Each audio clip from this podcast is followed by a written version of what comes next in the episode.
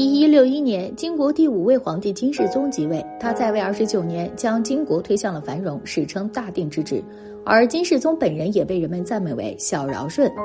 金世宗去世后，金章宗即位。金章宗前期延续了金世宗的政策，创造了明昌之治。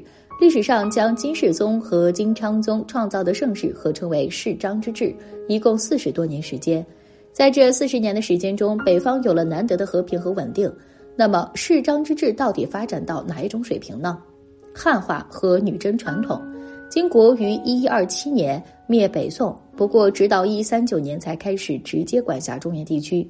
金太祖和金太宗在位期间一直忙于南征北战，对政治制度、经济发展方面的建设还是相对较少。而金熙宗和完颜亮则主要进行制度建设，两人反照唐制，兼采宋制，在中原建立了一套完备的典章制度。完颜亮迁都燕京，标志着金国正式成为中原王朝。不过，完颜亮穷兵黩武，内部矛盾重重，使得金国再次陷入内乱。金世宗即位后，迅速将金国稳定下来。在军事上，他选择继续定都燕京，据中都以号令天下，平定了契丹起义。在政治上，他依然启用完颜亮时期的大臣，使人心归附。在外交上，在挫败南宋的北伐后，进行了隆兴和议，提高了南宋地位，改父子之国为叔侄之国。将南宋输送的银绢各减五万，为二十万两匹。此次和议使得宋金四十年无战事，为两国的发展创造良好的国际环境。在之前，金国在宋金边境驻军达十七万，隆兴和议后，金国驻兵减少到六万，大大减少财政支出。政局稳定后，金世宗就开始完善金国体制，首先就是整顿吏治，打击腐败；其次就是分割相权，加强集权。在法律上，参考唐宋法律条文制定新的律法；在科举制度上，下令进士文优则取，勿限人数，增加录取人数。金世宗对科举考试的程序要求非常严格，也对进士的品格要求很高。因此，金朝选中之人不仅规模大，其质量也是很高的。在不断学习汉制的同时，金世宗也力图让女真族保持旧俗，让蒙安谋克制保留生机，以此来维持女真族的战斗力。他规定，女真族禁止改汉姓，禁止穿汉服，提倡节俭、率直、骑射、犁田等良俗，反对奢华、狡诈、游逸、不事生产等恶习。金世宗本人也以身作则，非常节俭，风尘仆仆。一些优良的习俗还在北方大规模的推广。金世宗曾在全国推行了反三风的整顿运动，分别是反赌博风、反说情风、反贪赃风。在金世宗一代，金国吏治是非常清明的。更难得的是，他对中国文化所特有的贤明公正的态度。他能吸取中国政治文化的优点，而摒弃汉人腐化浮靡的恶习，同时又尽量保存原始女真人朴实尚武的精神，而革除其辟野残暴之性。所以他一方面讲求治道，一方面他也经常到上京一带地方去涉猎、巡视、演武训军，一再告诫其本族人民不可忘本，也绝不放弃本民族之自尊心。他实在是能截长补短，融合中华民族诸文化之优点，而建立一个安定强大的国家。金章宗即位之后，在金世宗的基础之上进一步改革，他废除了奴隶制度，颁布奴宥良人法，以法律形式确认废止奴隶制和禁止宥良为奴，整顿蒙安谋克，限制女真特权，允许藩汉通婚，缓解民族矛盾。金章宗年间编成《太和律》，这是金朝最完备的法典，也是金国汉化改革的重大成就。宋辽金三代中，论政治上的清明程度还是金代最佳。两宋官场腐败，吏治非常败坏，辽国契丹贵族专权严重，内乱不断，而金国则能够在学习汉文化的同时保持自己的朴素和优良传统，这是难能可贵的。当然，这种情况仅限于金国的前期，到了金章宗后期，吏治腐败了起来，金国就开始走向衰落。经济的恢复，宋金之交，北方战乱不断，经济遭到严重破坏。金世宗即位后，通过一系列措施，使得北方经济逐渐恢复起来。他限制女真族的圈地行为，力图忌口授田，推行休养生息、奖励耕织的政策。对于有灾害的地区，则减免租税，以减免百姓负担。加上金世宗本人提倡节俭，没有大兴土木，使得北方经济得以恢复起来。我们可以从金国的人口数量来看北方的经济恢复情况。根据中国人口通史的资料，北宋后期全国户籍人口为七千七百多万，其中南方为五千多万，北方为两千六百多万。另外，当时辽国大约有人口一千万，也就是北方人口大约是三千六百万。到金章宗末年，金国户籍人口达到五千万，超过之前任何一朝代的北方人口数。可以这样说，金国的农业实际上已经超过北宋北方农业，到达了一个新的高峰。当时中原的农业主要以恢复为主，而东北则以开发为主。金国的农业区已经从辽河流域推广到松花江流域，超过渤海和辽国的水平。当然，金国的工商业发展还未达到北宋水平。金代的冶金业、纺织业、制瓷业、制盐业也非常发达，不过总体水平还没有恢复。北宋稳定发展了百年，而金国只有四十年，想要赶上北宋的水平还需要一定时间。不过蒙古的兴起打断了这个过程。就算如此，金国也出现一些影响后世的成就，例如发明了白酒。金国的商业发展同样如此，贸易比较繁荣，出现了一批大城市，也发行了纸币。我们进一步通过数据来了解金朝的经济状态。辽宋时期，全国最大的一笔财政收入来源就是征榷收入，也就是对盐、茶、酒等产品的垄断经营收入。如北宋的征榷收入最高达到四千二百八十四万贯，是农业税的两倍，商业税的七倍左右。金国财政收入统计不全，许多数据无法和北宋形成对比。不过，金国的盐税收入也达到六百二十二万贯，大约是北宋巅峰的一半。考虑到金国没有占据南方，这依然是一个非常可观的数据。综合来看，金国在中期的经济水平总体上和北宋时期的北方处于同一个水平，在某些方面有所超越，但并没有本质上的发展，只是恢复到了巅峰水平。当然，金国的经济无法和南宋相比，因为南方并未出现过大规模的战乱，其发展是持续的。同时，由于经济发展，金国的土地兼并也不断加重，最终导致社会矛盾不断加重了。朴实雄浑的金国文化，金国自建国以来就不断从辽宋吸收汉文化，推动自身的社会进步。在金熙宗和完颜亮时期，为了加强集权，金国学习汉文化的速度加快了。定都燕京之后，许多女真族进入中原，逐渐融合到了汉族之中。金世宗还在强调要保持女真族的传统，但是金章宗却已经完全接纳了汉文化。金章宗本人精通汉学，在诗词书画上都有一定研究。他曾收藏大量的书画作品，如王羲之《快雪时晴帖》、怀素《自叙帖》、顾恺之《女尸剑图》、洛神赋图、尉迟乙僧《贴王像》等。他仿照北宋于宫众设立画院，推动金国绘画发展。有人评价道：“章宗性好儒术，即位数年后兴建太学，儒风盛行。学士院选五六人充院官，谈经论道。”吟讴自恃，群臣中有诗文稍工者，必及姓名，擢居要地，庶几文物彬彬矣。由于社会稳定恢复繁荣，以及皇帝推动，金国的文化也在世章之治的年间到达了繁荣状态，出现了赵秉文、王廷钧、党怀英等文化名人。当然，和南宋文化相比，金国文化则暗淡得多，这也是毋庸置疑的。即使如此，金国文化在某些方面还是不应该被忽略。在御写上，金国的成就非常突出，出现了刘完素、张元素、张从正、李杲等名家。金元四大家中有三位属于金国。金国也是历史上第一个将主要医事事务统归于一个部门管理的朝代，甚至还在设置了医科举，大大推动了医学的进步。在文学方面，南宋将词推向了顶峰，出现了辛弃疾、陆游、姜夔、李清照等大家。而金国的词虽然不及南宋，但是也别具特色，出现了邓千江、元好问等大家。金词和宋词相比更加豪放，气势雄浑，具有强烈的北国风采。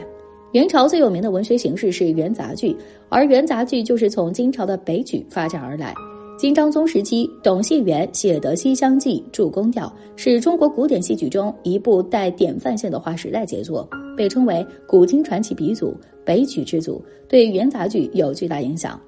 总之来说，金国统治的北方并非是文化的荒漠。由于经济重心南移，南方文化早已超越北方文化，但是北方文化的基本特征还是得以流传下来。早在南北朝时期，南方文化就达到了繁荣的状态，而北方则相对萧条。不过，北方文化的特质就是朴实，虽不及南方的精细典雅，但是却大方实在，这是亘古未变的现象。当南宋的辛弃疾、陆游等在挑灯看剑，想着中原父老泪尽胡尘里的时候，北方的百姓早已稳定下来，进入一个新的盛世。或许这个盛世并不能让人满意，但对于百姓来说就已经够了，这就是最好的生活。适章之治足够实在，没有开元盛世的那种绚丽，同样也不够完美。例如土地兼并还在持续发展，女真贵族的腐败越来越严重，蒙古带来的危机也越来越严重。后期的金国君主没有能成功预防这些危机，最终让这个盛世在蒙古的肆虐下戛然而止。尽管如此，金国已经得到北方汉人的认可，金国亡后，北方汉人立图已经作为正统，正如北朝得到关陇士族认同一样。建国后，金太祖以辽武京为目标展开金灭辽之战，曾与北宋联合，但后者却被辽国击溃，第一次灭辽失败。公元一二三年，金太宗继位，一年后联合西夏灭辽，短短两年时间，不可一日的辽国就被灭了国。金朝在灭辽朝后开始挥军南下灭宋，金军分兵两路，从山西、河北南下，最后在开封城下会师。宋将李纲死守开封，金军第一次灭宋没有成功，双方宣布议和。公元一二六年，金太宗再度攻宋，昏聩的宋徽宗杀了主战派李纲，金军兵临城下时无一人可用。一年后，北宋灭亡，宋朝皇室皆成为俘虏，史称靖康之祸。另外，北宋西部的西夏早在金国灭亡辽国时就已经投降了他，并以藩属国的名头自居。可以说，从公元一二七年开始，金国迎来了自己的辉煌。有意思的是，公元一五三年，海陵王完颜亮迁都大兴府，也就是今天的北京，理由就是金朝国势衰退，汉族揭竿而起，北方的蒙古族威胁甚大。巅峰时期的金朝，蒙古族是他的麾下之臣，北宋区域的汉人都受他的统治，西夏辽国的原地区也是他的地盘，为何短短二十六年就败落至此呢？潜藏在盛世之下的暗影。根据史书记载，金朝末强盛时期统治区内也算太平，至少没有发生过大规模动乱，但土地面积急速扩张后发生变化，或许是利益分配不均，许多人对统治者相当不满，原因很简单，每个人都有逐利心。正所谓可共苦而不能同甘。女真族还入主中原之前，他们虽然被汉民族瞧不起，但那时的女真族团结一致，骁勇善战。随着时间推移，金朝内部开始出现几派势力之间的斗争，入主中原之后更加剧了这一问题。在中原的土地上，在太平盛世的侵蚀下，原本骁勇善战的女真族人也开始堕落下去，他们身上的骁勇逐渐的失去，开始沉醉于纸醉金迷和中原的繁华秀丽之中。金朝统治者素来钟爱汉族文化，女真族进入到中原之后，感受到汉族文化的先进后，便开始在全国大力倡导汉化。自金太宗开始，历代的金朝统治者都在努力学习汉文化，甚至开始效仿汉族的官场制度。这里并不是说汉化不好，只是在吸收其他民族的优秀文化同时，应当保持本民族的独特性才对，这才是一个可取的态度。然而，当时的统治者意识到此问题的人少之又少，甚至可以说唯有金世宗一人而已。金世宗看到了汉族文化中的一部分糟粕，为了避免女真人被这些糟粕影响，他竭力倡导保持着女真民族的优良传统和民族特色，不允许随便就抛弃原本的女真姓氏，更不允许效仿汉族人讲排场的习惯。所有的女真族人务必要求节俭，不能因有了耕种的土地就忘了传统的骑射。在金世宗的竭力维持下，女真族人没有被汉族文化所同化，此时的金朝依然强盛。然而，汉化乃是一种历史大趋势，一个人的力量根本没有办法将这种大势扭转，最终女真还是被汉化了。这是一种文明的进步，也是另一种文明的衰退。为何会这么说呢？相对于当时的女真族而言，汉文化的确有一定优越性，但汉族官僚文化却是一种糟粕，使得女真族的官吏们在后期变得畏首畏尾，他们想的不再是国家利益，而是一门心思如何发财致富。当一个王朝的官员都变得不敢担责，只想着升官发财的时候，这些官员又与蛀虫何异？金章宗执政后期，这些蛀虫带来的危害逐步显现，黄河三次决堤居然都没有人去管，百姓苦苦挣扎在死亡线的边缘。很多人不重视软文化的入侵，其实文化的入侵比战争更厉害。清朝皇帝曾颁布留发不留头，其实就是保障满清的文化，进而形成一种文化的优越感，所以才能使得满人统治汉人二百多年。以现在为例子，英语被作为高考主科已经有几十年了，这就造成了一种社会现象，外国人对国人有一种心理上的优势，而国人崇洋媚外的心理也与日俱增。近几年汉文化开始复苏，崇洋媚外的现象又有所缓解，可见汉文化对一个民族的入侵有多厉害，甚至一些糟粕都会被拿来并认为是优质文化。多少年来，中原王朝之所以能延续下去，就是因为软文化从没有中断过，少数民族政权为何一个又一个消失，与他们放弃了自己的文化有很大关系。这就是文化的力量。金朝从他们放弃自己的文化时，就注定没落。雪上加霜的民族方针，作为少数民族，女真对汉族从一开始就有着深刻的敌意。金朝统治的地域范围内，女真族统治者采取民族区别对待的政策，这就是所谓的南北分治。南北分治是金朝统治者想出来的，带有民族区别对待的政策，带有满满的民族歧视色彩。南边汉人聚居区推行高压统治，北面女真族聚居区则采取自由放纵的政策。如此区别对待汉族和女真族，又怎能让汉族人心服口服？区别对待自然是会激化老百姓心中的怒火，激起新的社会矛盾。纵观史书，我们不难发现，从金朝建国以来，境内的汉族一直反抗着女真统治者。一开始的反抗规模并不大，但随着高压政策的迫害，激起了汉族民众反抗女真族的怒火。在中原地区，多有义军首领扛起反对女真人的大旗。除了压迫汉人之外，女真族还招惹了另外一个民族，那就是蒙古族。蒙古族原本属于契丹族的管辖，一直以来都受契丹严格的控制，尤其是铁骑的。但是到了女真族统治时期，他们一面加大对蒙古族的剥削，一面还放任蒙古的发展，使得蒙古的实力在短时间内膨胀起来。为了控制蒙古族的力量，金朝还玩弄起了所谓的平衡之术，他们不断挑起蒙古内部的倾轧，让蒙古常年保持着分裂，大量无辜者死于本不应该出现的内法。蒙古人对女真族的仇恨可以说是不死不灭，蒙古大汗的成吉思汗更是如此。铁木真觉醒后制定长远的战略，前期虽然蒙古的势力在不断的扩张，但还是与金朝开战的时候，成吉思汗一直在韬光养晦，静待时机。金朝统治者还没有意识到自己已经大祸临头，继续欺压着国境内的其他民族，促成了铁木真与南宋缔结盟约。时机到来之际，铁木真大举进攻西夏，一举将西夏变成自己的附庸国。女真族意识到了情况不妙，只可惜为时已晚。金朝西边的门户大开，本就有着仇恨的蒙古铁骑开始了复仇的征途。没几年，蒙古汉人和契丹等曾受金人压迫的民族联合在一起，击溃了金朝的军队。中原、华北、东北的土地不断的丢失，战略上陷入被动。此后，金朝的局势一路走低，不甘心失败的金宣宗曾孤注一掷，选择了迁都汴梁。然而，就算如此，金朝依然没有了回旋余地。君臣在迁都之后更是醉生梦死，国家大事一律抛在脑后，灭亡已经是注定的了。公元一二三四年，在完颜阿骨打立国一百二十年之后，金朝最后的国都被蒙古铁骑攻陷，存在一百二十年的金朝就此灭亡。从时间上来看，金朝虽然存在一百二十年，但他们从鼎盛时期走下神坛只用了二十多年。公元一二七年，金朝先后灭了辽和北宋，迎来了军事和政治上的巅峰。二十六年后，海陵王完颜亮迁都中都大兴府，标志着蒙古族的崛起和金朝国势衰退史，而这一切可以说是由金王朝统治者一手造成的。腐化的官场和失当的民族方针，金王朝能保留有二十年的盛世已经是很不容易了。金王朝的灭亡也给他们的后人留下一个血淋淋的教训。明朝末期，女真族在努尔哈赤的带领下再度崛起，建立了后金王朝。顺治皇帝时期，女真族攻入山海关，再度开始了对汉族人民的统治。这时期的女真族统治者学精了，入关之后不再主动融入汉文化，而是颁布留发不留头的命令。看似是一场剃发运动，其实是两种文化的碰撞。女真族的文化取得最后的胜利，汉人心中的文化骄傲开始屈从于女真族。对于所谓的剃发令，乾隆皇帝曾这样评价：北魏、辽、金、元，凡避汉衣冠者，无不以在世而亡。后之子孙能以眷治为治者，必不敢于流言，予以绵国祚，承天佑，于万斯年，勿替引之。可不甚乎，可不戒乎。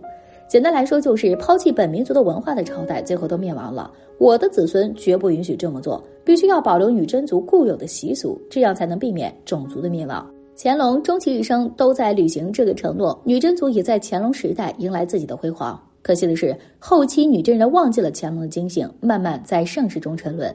民族政策上，顺治、康熙、雍正等多代皇帝虽然崇尚儒家文化，但他却只是把这种文化当作愚民的工具，用以统治汉族的知识分子，进而控制整个汉民族。如下满清才能存续近三百年。总的来说，金朝的衰败归咎于文化，而后金的繁荣也归咎于文化。只是一个入主中原后忘记了原本的习俗，而一个在入主中原后重视女真族原有的风俗。